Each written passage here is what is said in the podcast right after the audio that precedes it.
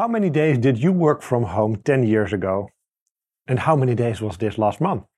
You'll probably see an increase in that. And if that's the case, you're not alone. So maybe it's about time that we discuss cybersecurity with respect to working from home today. For example, are we under attack? How do you know this? Are there any big attacks going on today? And my favorite question, what is a Citrix traffic jam? Thank you for joining us. My name is Louis Jan Koning. I'm CTO of ON2IT. And from our Cybersecurity Operations Center at HQ, we welcome you to Threat Talks. And today's subject is, does remote work? Let's get on to it. Welcome to Threat Talks. Let's delve deep into the dynamic world of cybersecurity. Let me first welcome our two guests of today. First of all, Rob Maas, Field CTO of ON2IT. Rob, do you have an enterprise firewall at home? I'm running a firewall at home. It's not an enterprise firewall, but I've configured as if it is an enterprise firewall. Yep. So you're probably not a typical work from home user then? I don't think so. Well, let's see how that helps. And my other guest is Luca Cipriano. He's a Threat Intel Specialist at ON2IT, and he has the gift to explain very difficult things in layman's terms. So I'm looking forward to that. Luca, welcome. Thank you. When did you last dream about hackers or fending them off? Well, I can safely say that here I live the dream here. So it's a continuously like a day-to-day thing. Luca is still a little bit asleep, but good to hear. So in this episode, we're going to talk about a couple of things. We have three threats that we lay out for you. One is the Citrix Access Gateway or NetScaler. That came out, there was a big flaw a couple of months ago, actually, and it's still very current. The second one is about Tunnelcrack, and that's an attack on many different VPN solutions, actually. Very interesting to see how that works. And finally, another VPN solution. It's a FortiGate SSL VPN appliance that also where we also saw a couple of flaws. So a lot to uncover. And there's also going to be a threat hunt. So look out for a code that we show you and that we let you hear throughout somewhere in this threat talk, and you can win a very cool t-shirt that we then ship to you. There's a bunch of them available. So Rob, let's start. So enterprise deal a lot with remote work these days. Is the cybersecurity aspect of this, is it in any way big difference to regular cybersecurity or anything else? No, it's not really different, but it has changed over the years. We used to come into the office and then everything in the office was safe, so you connect to the network and you had a safe connection. At least that was what we assumed. And now we basically bring our devices to home and we still need to have that connection. But the question now is, how are we going to enable that and make sure that it is safe? So it's basically shifted, but yeah, it's still cybersecurity. So you're then talking about an IT environment, indeed, with a perimeter and, like you said, safe inside. Huh? Mm-hmm. I can imagine that there's companies that are founded in the cloud era, basically. Mm-hmm. They may treat it differently because they're not used to it. Yeah, exactly. They don't have that basically legacy or the traditional way of setting things up. So they start in the cloud and they go to SaaS applications. And normally with SaaS applications, you arrange the security around them per SaaS application. So it's really application or tool-based focus. You focus on what you want to protect instead of where the threats come from. And the more traditional approach was you come inside and everything is open for everyone. It doesn't matter what application. And basically that's shifted now to from home to where you need to connect. So that's quite a difference where you start basically. Yeah, so the fortress that we used to have isn't really applicable anymore, hopefully. Yeah, it's changing. I think every company now has SaaS applications, so it's even more difficult then, because then you have a hybrid environment where you still need to protect everything that's inside and also need to think about protection on your SaaS applications. It also sounds like it's a bit harder to protect. I mean, we used to have MPLS lines, event connections that are secured and private and everything. Wasn't that easier or better then? It was. I would say it was different. Still, you can say we have a very secure network and everything was MPLS, so basically private. So once you're on the network, you are free to do and to go wherever you want. But the downside, of course, is if there's one system infected, it basically could spread across the whole network or the whole building if you were looking at an office. and that's changing now. And I guess better. Also it depends for what you use it, because in a way you can also say that you are outsourcing the issue about security in a certain way as well. So some things that probably if you are in on premises you need to secure yourself, then now you trust a third party to secure it for yourself. Yeah. So and if you want to secure this whole thing, what kind of things do you need? I mean, there's this thing called VPN, for example. We're going to talk about a couple of laws that have to do with that technology. Luca, can you explain this thing? What is VPN? Yes, so a VPN is basically a virtual private network. So basically you establish an encrypted connection over a less secure network, like it could be the internet, for example. And VPN can be used for different purposes. Like, for example, as a normal user, you could be privacy aware and you want to have more privacy, so you can have a VPN solution. But as a company, as Rob mentioned before, for example, you need to make sure that your employees can connect to the network. You can use a VPN solution for that, but also sometimes site-to-site connection from between branches can be set up with a VPN solution with IPsec tunnels, and that's how you use the VPN. Crucial part of the infrastructure, then it better be safe. Then yeah, of course, of course. Yeah. So and Rob, it also sounds a bit like I hear you speak a lot about SASE. Is that similar? Yeah, SASE is a relatively new term. It stands for secure access. And I forgot. Security access service edge. Service edge, yeah, that was it. I just mentioned. We use a lot of acronyms in cybersecurity. Some are also similar. It's crazy. I will look it up in the LOA then. Yeah, but the idea is basically focused around connection. So we have the secure access is all about giving access to users, to branch offices, third parties, but also SaaS applications, for example. So if you zoom out, it's basically a central point where everything is connecting to. And then the security part, the edge part on it, is basically that we say, okay, but who's allowed to connect? What are you allowed to do? Which applications can you access? Do we need to do some malware scanning, etc.? So basically all the features we have now on a layer 7 firewall are now basically part of that SASE solution. Yeah, so it's much broader scope basically in securing connections. Yeah, and make everything very flexible. And VPN is a crucial part of SASE, of course. Under basically a building block to set up the SASE environment. Yeah. Okay.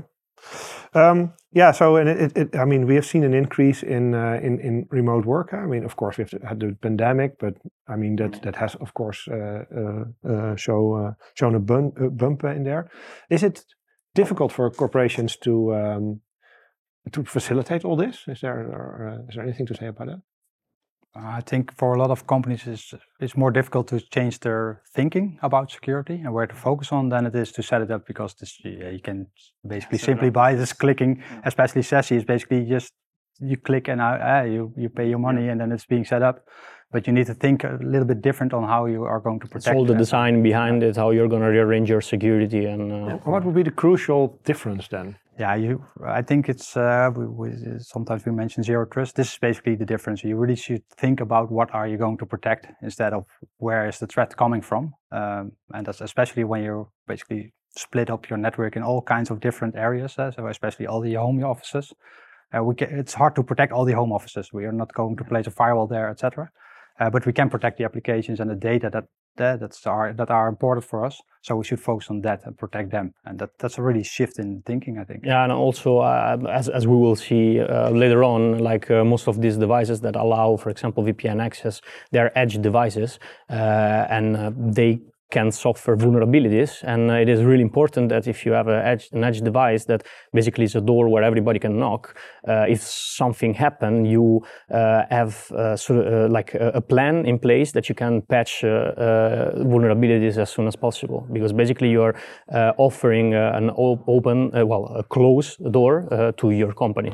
Well, we suppose that it's closed, but should be closed at least. I'm afraid we're going to find out that sometimes it's different. You find out that sometimes it's not as closed as you would expect. Yeah.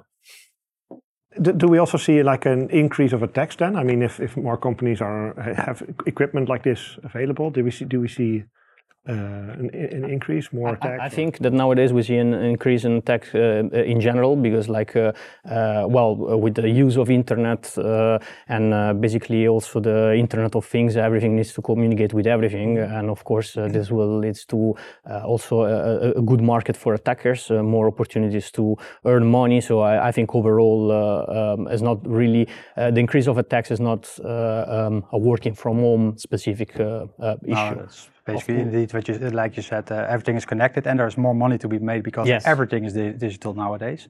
So ransomware, I think, is the best example in this. It apparently, it works. So that's basically, if there's money to be made, then you will see people. Like, threat actors and criminals. Did we see an increase when, for example, the war in Ukraine is there? Is there a difference in there, or in fact, do we care if that is changing? Well, of course, we do care, because we see it also with, for example, OT network. There are more industrial controls that are more one thing with IT network, as before they were really separate things. Now they are basically, the line is getting thinner.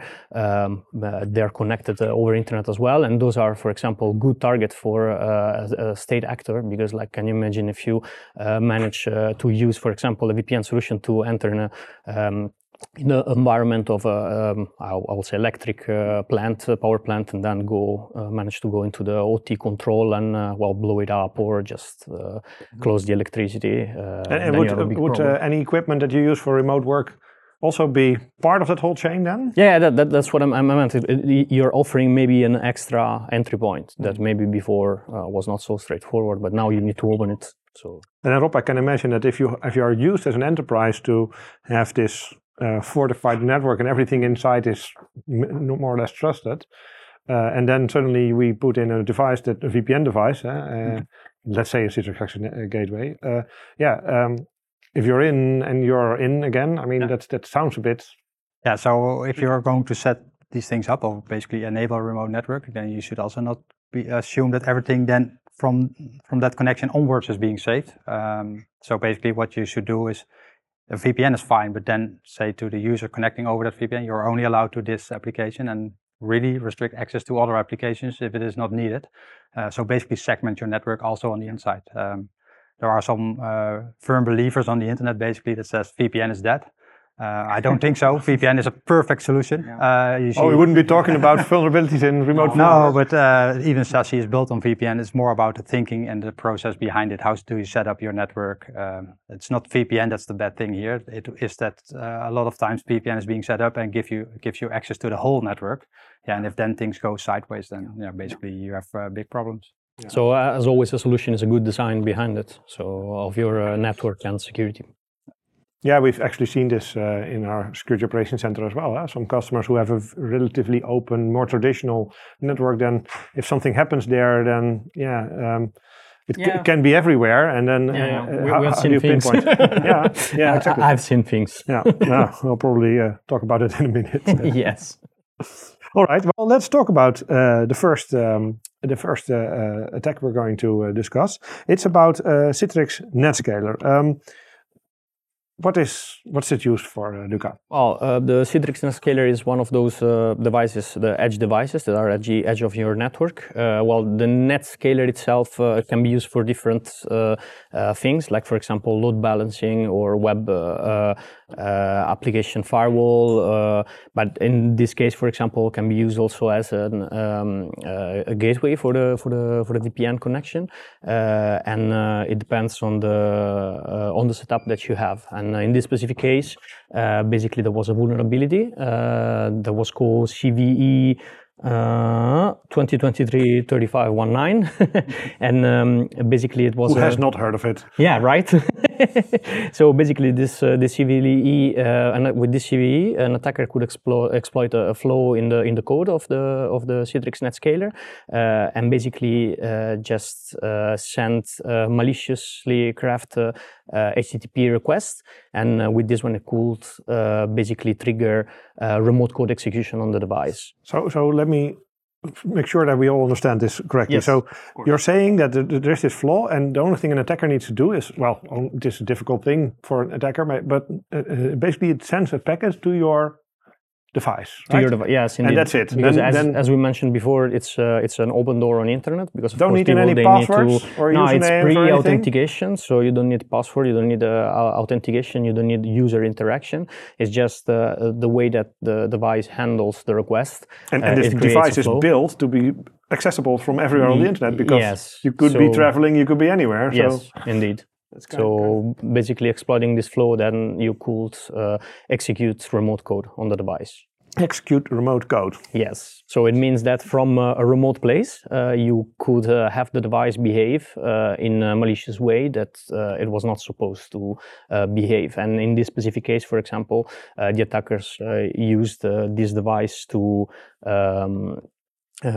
use this vulnerability to basically upload a malicious payload, like an encrypted file with several tools inside that they needed to then move forward in the network. Then basically the Citrix Access Gateway becomes like the laptop of the attacker. Yeah, well, yes. And they're right inside of the network, on the edge, but... And you can imagine if you have not segmented your network, then what could happen next? Yeah, of course, you can start a lateral movement. Like, for example, in some specific attack, there was an investigation. They found out that after entering, they had in this payload tools, for example, to scan the network, and looking inside the NetScaler, they could manage to get credentials from the NetScaler and use those with the Active Directory to basically gather information about host names and usernames in the network, and then from there move laterally until, well, they could act on the objective that they had. Mm-hmm. Well, so far it's not really comforting to me, to be honest.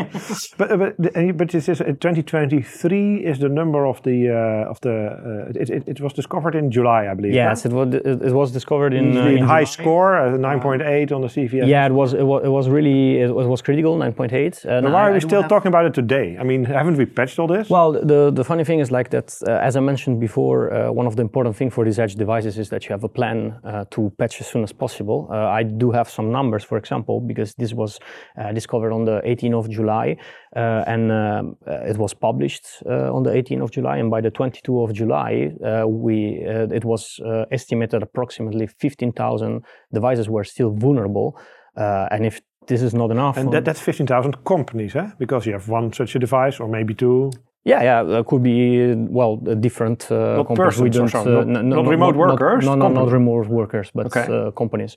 And furthermore, on the August the 5th, they still, approximately 7,000 devices were still vulnerable, and an estimate of 600 had an web shell on them. Mm-hmm. So the attackers were actually doing something. Did you see this with customers? We did have some customers, so we had a company called Mandiant that basically they published a script that was to be used against the NetScaler to look for indicator of compromise for some artifacts, and we had a few customers that actually had the script return positive. So we had the great opportunity. So we proactively scanned once the bug came out? We as soon as the script came out, we contacted our customer and then we told them, hey, there's this script. We knew that we're using Citrix NetScaler, and we said, just run the script because of these vulnerabilities. A couple were false positive, of course, but then we found some true positive. But the funny thing is the true positive... Funny. Yeah, well, yeah. Kind of funny. Makes it interesting, I think. Yeah, well, the interesting is the word. I have to admit, the interesting thing is that the artifacts that we found, they could be tied to older vulnerabilities. So not this vulnerability, but from a few years ago, a few years prior, when they were not even customers of ours, and I could find, I saw some files with all the username and password that were just stored there to be then exfiltrated on a later stage from their environment. So we know of an issue, we go to all customers, go investigate proactively, and then we find an even older one. Yeah, exactly. But this shows how difficult it is to have visibility about these edge devices, because it's not that you're going to... That's also not the first time, and actually also not the last. I mean, we recently got another... It happened quite often, unfortunately. It happens quite often, but not only specifically Citrix, but like all... basically every edge device, of course, is constantly scanned, and especially if it is a popular device like Citrix, or also all the firewall vendors that are popular like Palo Alto or Fortinet, they're constantly being scanned to see if there's any vulnerability, because they're mostly on the edge. So it's quite easy to check them out and see, hey, can I get in? And sometimes when there's a vulnerability and it's patched, and it is also like attackers will look at the patch to see what is patched. And sometimes patching, it doesn't mean rewrite the whole code. It means that you put a patch on it, and maybe there's another way to still exploit the same or similar issue. Yeah, or you know what to do with the still unpatched devices. Yeah, also, yeah. Rob, these things are flaws, vulnerabilities. In the end, that's mistakes in software. Huh? I get a lot of questions from customers, from everybody basically. Why aren't we simply fixing all those issues? Why are we so sloppy as an IT industry? Or is this what's your view on that? So I think there are a few things here to consider. First of all, security still is relatively new, although we practice it for years now.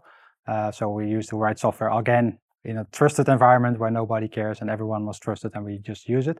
And now nowadays we need to think about security. So it's still a relatively new way of working with your software, developing software, doing the testing. I think all the companies doing their, especially on the edge device, doing a really good job or really trying hard to make it as secure as possible, but are still human. So a sloppy mistake or a faulty mistake, it's easy to be made. Also, configuration errors are easy to be made. So there are a lot of ways to basically abuse or misuse a device on the edge. The list of potential problems is simply so big, because it's million lines of code probably. There's always a way. A hacker basically is creative, and there are always ways to get around solutions or protections. I think the most important thing is here, if there is a vulnerability to be, once the vulnerability is being disclosed and there is a patch, you really should patch immediately. If you cannot patch within 24 hours, let's say, on an edge device, then you should not put that device on the edge. Yeah, so you're saying you should focus your patch efforts to those? Especially on those edge devices, yeah. For internal, we can have a whole different discussion on how you could... Yeah, these are still steps in the attack chain. I mean, here we're talking about initial foothold, but then like, for example, for internal devices, you might have privilege escalation and all these other sort of things that the attacker needs to do, which, I mean, they still need to be fixed, but it's not as urgent as a device that grants initial foothold for an attacker. That's the same for the NetScaler nowadays. I think there are still, we can scan for it, but there will still be NetScalers on the internet that are not being patched yet. If such a device, you should assume that it's already being breached by some hackers. Multiple times probably. Yeah. Probably multiple times, yeah. Yeah, we've even seen people creating malware to infect open. Yeah, I'm not sure if it's with this one, and remove the basically patching vulnerability, like a worm patching vulnerability. Yeah. The good hackers. Yes. Yeah.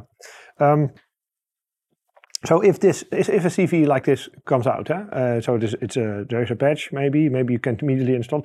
Should companies shut down their Citrix gateway if that happens? Go ahead. It's a good question, because the best security, of course, you get if you turn it off.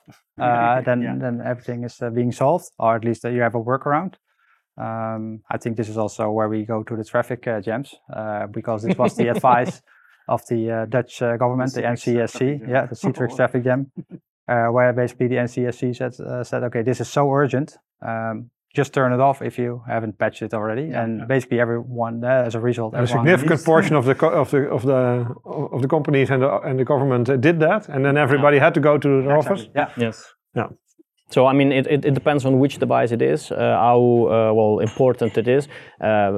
Two things that you need to keep in mind is always on the design. Think about redundancy. So if you need to shut one off for patching, then you have the other one that you can fill over and like do patching in that way. But also patching can break something. So think also rollback situation when you can roll back before the patch. So and how do I know this? I am a company. I may be using Citrix Access NetScaler, Citrix Access Gateway, but maybe I'm using the FortiGate, for example. I mean, you gotta somehow know that this kind of thing happens. I mean, do you need to go on the dark web all the time and search for it? I mean, that's impossible for enterprise. In this case, it was quite easy because it was so big that it came in the news. Yeah, no, it was also at the 6 or 8 o'clock journal. I see his point. I mean, I guess that has to do also a bit like if dear viewers, you have to understand that this guy is constantly on Twitter and looking at everything, and this guy is constantly searching into everything. So this may not apply to you, but let's see what we get. For us, it's a bit more easy because we have like process in place, but this has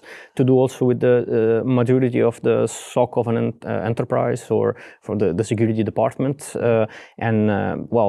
I mean, sometimes security vendors can help with that, like proactively sending an email and informing about their products having an issue. I was actually also hinting on your, SOC as us, we that's what we do. We basically monitor, we inform our customers when these kind of things happen, and we help them taking actions or remediation or investigation and this kind of thing. Yeah, because we know you already explained with the Citrix Access Gateway, we know which customers run crucial equipment, and when we see something happening, we actually are constantly triaging everything that we see. Of course. We have an idea of the environment of our customers. Of course, you can't know everything because I'm pretty sure that also not all the enterprises have a good network, a good visibility on their network. So you can't know everything, but at least you can have an idea of who uses what. We have a good point to look at that. Yeah, and when we're speaking about zero trust, I mean, the first step on zero trust is know your environment, protect services. Know what you want to protect. Crown jewels, the highest relevance of your protect service. You need to understand what's in there, and make sure that if an event like this happens, that you have indeed a patching machine and or a processing machine, not necessarily like a robot or so, but. Your organization should be a machine that can quickly respond to these crucial, because there's no other way. That's all. I mean, if there was another way, then we wouldn't have to rely on patching. Because we need to think that threat actors, they are basically scanning continuously the internet for this kind of things. I mean, you have also a website where you can look at which IPs are vulnerable to what, like Shodan. I think you mentioned it in the previous episode. So attackers can leverage that as well. I always get a bit of an uncomfortable feeling if the solution is patching, because we know how many things do not get patched. You're always behind. We all know about the 0 days where there's nothing, you can't immediately, or you should immediately, you're already too late when the knowledge is out, huh? But apparently for these, there's no other way here. I think like patching is not the solution to everything, but it is a step that is necessary to patch this problem. But then the solution to everything is a better cybersecurity hygiene in the company, a good design of the network. There's a lot of steps that contribute to the solution. Then at least you limit the impact. So let's say you forget the patch or you didn't quickly respond, then at least by doing the other steps, you can hopefully limit the impact. Yeah. I think because also you need to think that this is not the only problem. You have also insider threats. There are people that can sell access to the company on the dark web to get hacked. So basically the threat can come from inside as well. So there is not one solution, but there are a lot of steps that you can take to help mitigate. And gentlemen, let's get to the second vulnerability we'd like to discuss. That's Tunnelcrack. It sounds dangerous. Tunnel is probably to do with the VPN. So how? Who is under attack with this vulnerability? Who's vulnerable? Well, Citrix again or FortiGate? No. These vulnerabilities are, let's say, the attacker can leverage the basically how the VPN works, and basically it is more about the client. So it's about the client that established the connection. So it's not the appliance itself, but maybe it's you with your laptop that you have the VPN client and you start the VPN connection. Could also be part of the SASE solution, for example, because that always includes a client on your device. SASE, things like Globe Protect, Yes, indeed. Connect, of course. All the solutions. So it can be part of that. Probably. Although I believe that probably this specific vulnerability maybe is a bit more affecting I would say maybe more the user that uses it for privacy or for connection, but it can also affect the company, of course. How does it work? So how does it work? There are two different vulnerabilities. One is basically the local net attack, and the other one is the server IP attack. So in the local net attack, basically, first of all, we need to explain that for this vulnerability to be exploited, you need a situation where you have a man in the middle. So basically, somebody needs to be in between the connection from point A and point B. Basically, what happens... I can give you an example. I'm working from Starbucks, for example, and I have the free Wi-Fi on Starbucks. And I have an attacker that is pretending to be the Starbucks free Wi-Fi. So he's going to broadcast the same SSID, so the same name of the connection.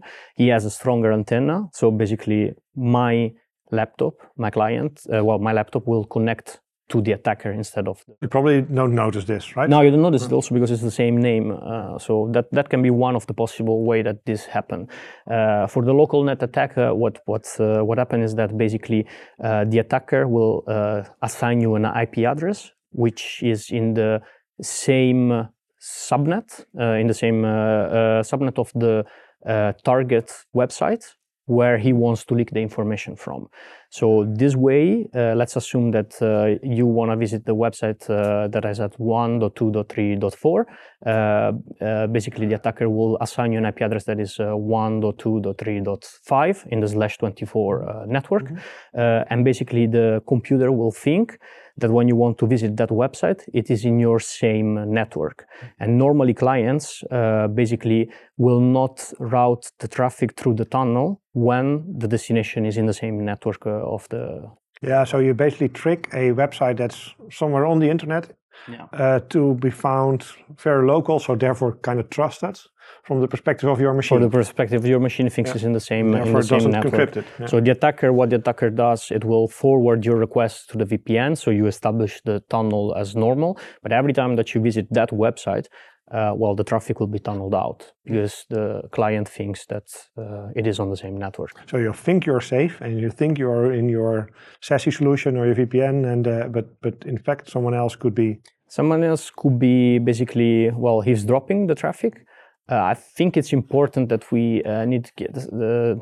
so I think that sometimes people have a wrong idea about how what is a VPN and how it works, because when you visit, for example, a website that is HTTPS, so basically you have already an encrypted connection to the website. So it's not that the traffic to that website will be in clear text, but if, for example, you visit a website that is just HTTP without a S, then the traffic, it will be clear text. Yeah, and or combined with another attack. I mean, usually multiple techniques are used together, of course. Yeah, this is quite fundamental that when you think my VPN is applicable, basically it's not. Right? Yeah, exactly. The thing is, like, you think you're secure, but you're not.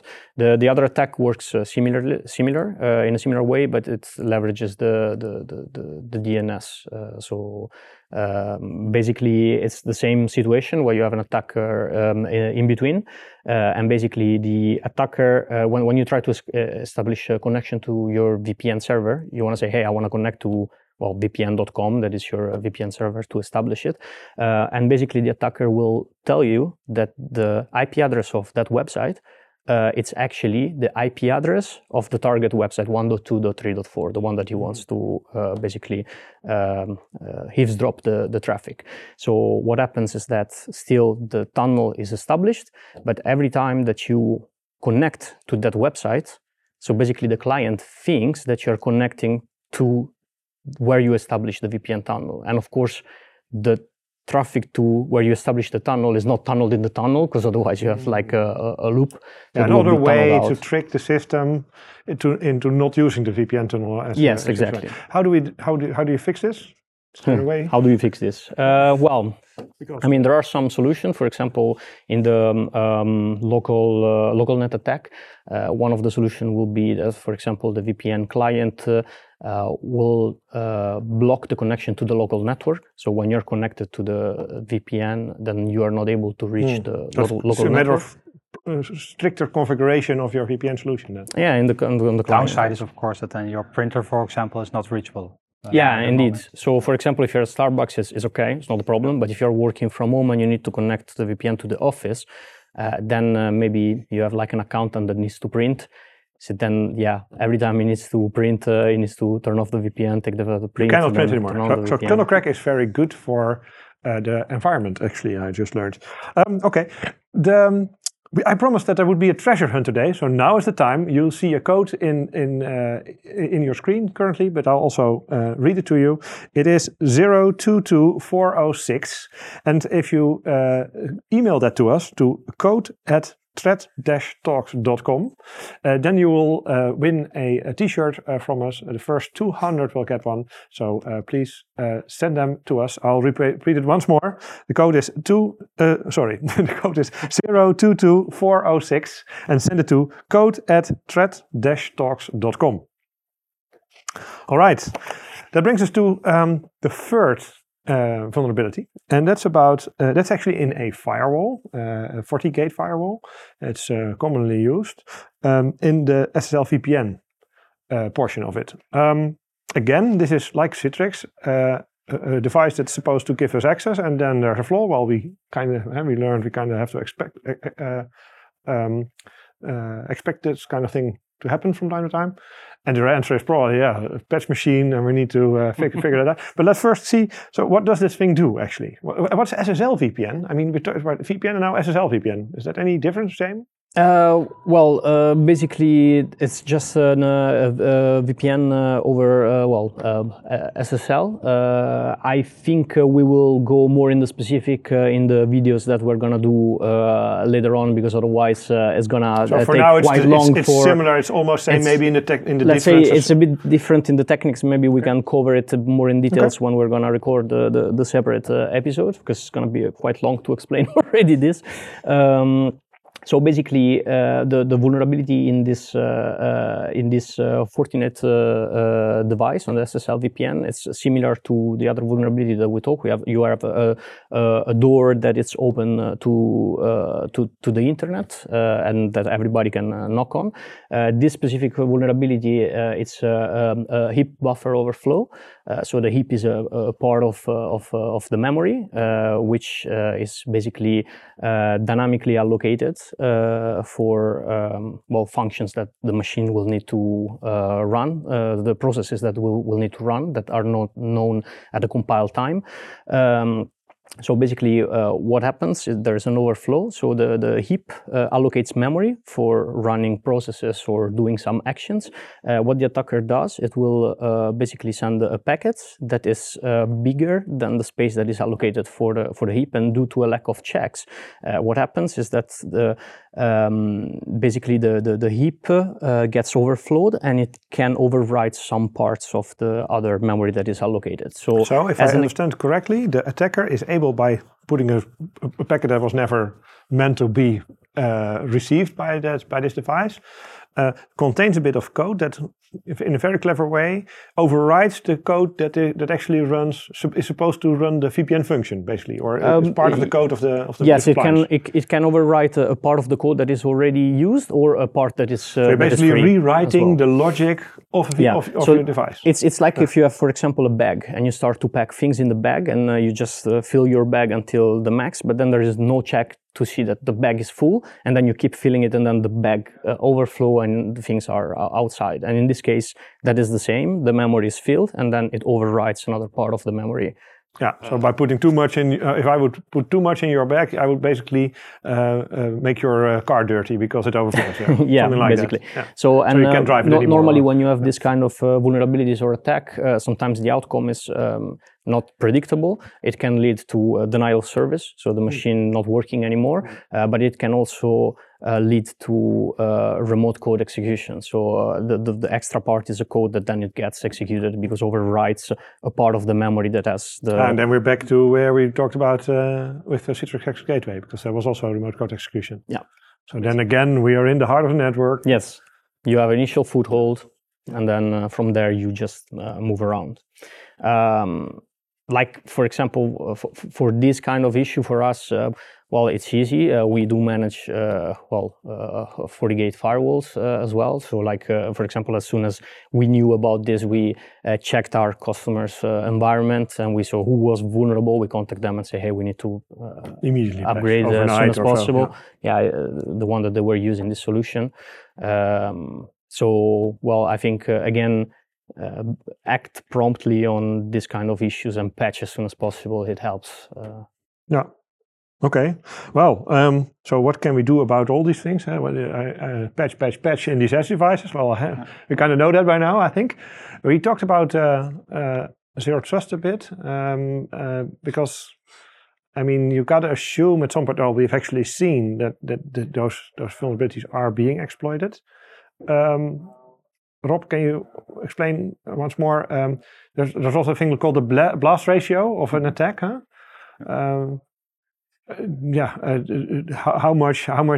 How bad is it when people get, I mean, if we assume that you are compromised at some point. Mm-hmm.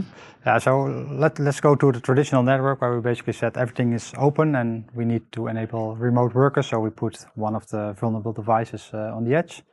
Once an attacker comes in, then the blast radio is basically your whole network because everything is open. No, nothing is segregated. So the hacker's in and can try to attack every machine that's in there without any basically boundary or checks. So what Zero Trust does basically says, okay, we're going to protect everything that matters to us. So we make protect services or small segments in the network where we put those things in, and then we make strict controls on who's allowed to access those applications or data. And once you have done that, if the attacker comes in, then he's in one of the such protect services, so in one little segment. And if then the attacker tries to move around, lateral movement, tries to see what he can attack more, then at least the blast radius is for that part in that protect service in that segment. Yeah, so once the attacker is in, then yes, he has access to this particular application that this solution is for, but then he has to start again, basically, to go to the actual crowd. Yeah, so the blast radius is hopefully very small, depends a bit on how big the segment is. And then at least it is kind of controllable where you need to check what's affected in the attack.